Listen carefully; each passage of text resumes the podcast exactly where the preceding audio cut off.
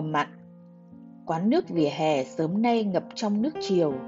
Chủ quán sắn quần lội lùng bùng bưng mấy ly nước ra, gãi đầu kêu dầu quá. Mấy giày nước sông dâng ngập mặt, chuông gió như lên đồng ở mái hiên, trướng đã thổi sòng. Gió thông thống ngọn đánh thức nước sông, tràn lên ướt ngoi thành phố, dù mùa mưa rất tạnh đã lâu. Rút chân lên ghế ngồi kiểu nước lụt cho khỏi ướt chân. Bạn nói bà má ở quê gọi điện than rát ruột, kêu vườn cam mật bị nhiễm nước mặn đổ lá, không biết cầm cự nổi không. Gió trướng thì tháng chạp nào cũng thổi cong vòng trời, bạc đầu lau lách, chẳng biết có mạnh lên chút nào. Nhưng nước mặn mỗi năm mỗi ít vào đất liền sâu hơn. Nhà bạn cách cửa sông gần bảy chục cây số, vậy mà nước mặn vẫn len lỏi chảy vô mương vườn. Chừng nghe thằng cháu nhỏ vỗ tay khen nước lấp lánh quá chừng, mới hay là lân tinh, thì cây trong vườn đã vàng lá. Quê bạn người ta còn xử lý nước sông cho cả thành phố xài chung.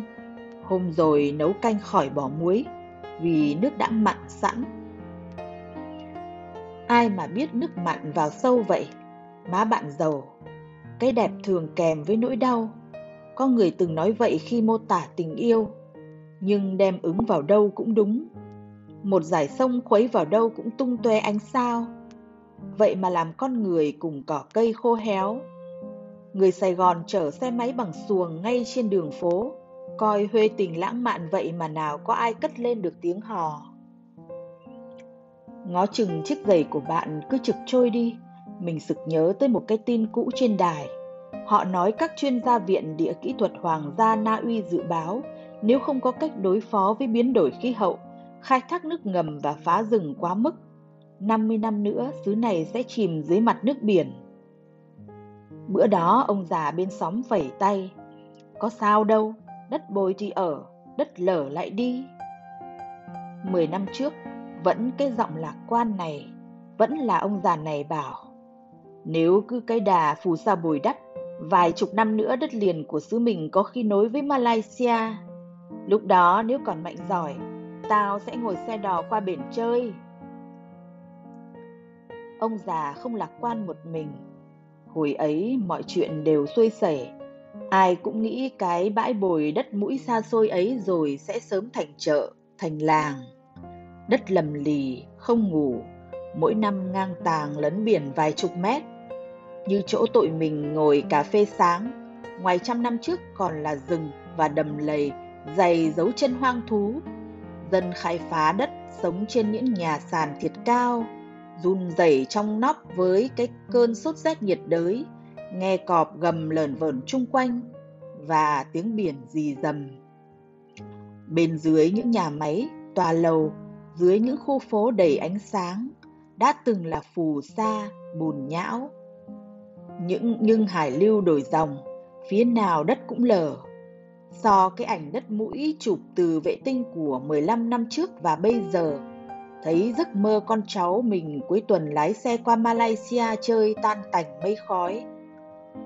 Biển như đứa trẻ đói, sau cái hồi liếm láp dìa bánh đất liền như rè sẹt nâng niu, giờ thực sự ngoạm sâu, cắn miếng nào đáng miếng đó. Thơ văn xưa dày hay lạc quan và có chút ngạo mạn nữa. Tả xứ này đất cũng sinh sôi, hay mũi thuyền trẻ sóng ra khơi, hay ngón chân chưa khô bùn vạn dặm. Giờ đọc lại sao hơi nghi, cái tư thế của vùng đất thấy giống như bỏ chạy, sau lưng là biển đang đuổi theo giáo giết, vừa rượt vừa liếm mép. Vẻ mặt biển vẫn lành hiền, như đang trong một trò trẻ nít như chỉ là giỡn chơi thôi.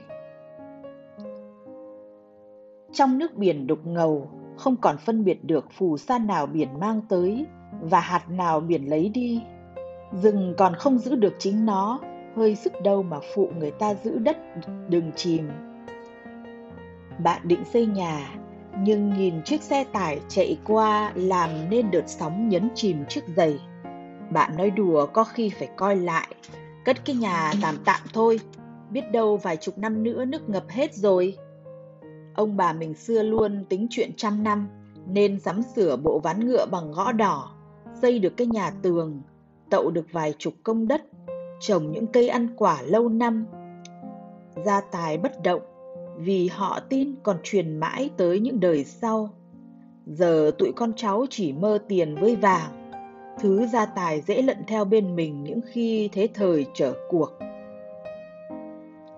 Mấy ông già bên xóm cũng nói, đất mà chìm xuống thì sắm chiếc ghe, nước tới đâu mình theo tới đó, hơi đâu lo. Cha ông mình hồi xưa cũng vậy thôi, từ bỏ quê xứ tiến sâu về phía Nam, nơi cuộc nội chiến và sự hà khắc của triều đình phong kiến không với tới. Bản đồ đất nước được vẽ lại, nới rộng thêm ra từ chính những cuộc dứt áo ra đi, bỏ lại mồ mả ông bà, chùa chiền, láng giềng, gió và cát. Ở miền Tây này ai mà không thấy chút bóng mình trong bài hát Thuyền Viễn Xứ. Chiều nay gửi tới quê xưa, biết là bao thương nhớ cho vừa. Ai không thừa hưởng chút máu lăng bạt của cha ông. Chẳng của người xứ Quảng xuôi Nam thì cũng từ người Minh Hương vượt biển, người công giáo phía Bắc di cư. Cứ nhìn mấy cô dâu Việt díu dít rủ nhau đi lấy chồng xa xứ là thấy cái máu nổi trôi nó mạnh mẽ đến mức nào. Liều lĩnh và phật có phần bất chấp. Chiều nay trên bến muôn phương, có thuyền viễn xứ nhổ neo lên đường.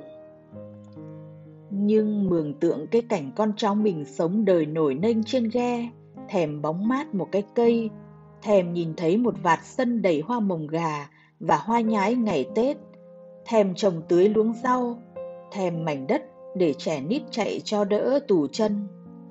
Lúc ấy thân xác mình sóc chéo dưới đáy sâu, nơi từng là sân nhà cũ, đã chảy thành nước, nhưng hồn mãi không tan được bởi ý nghĩ mình nợ con cháu một bến bờ.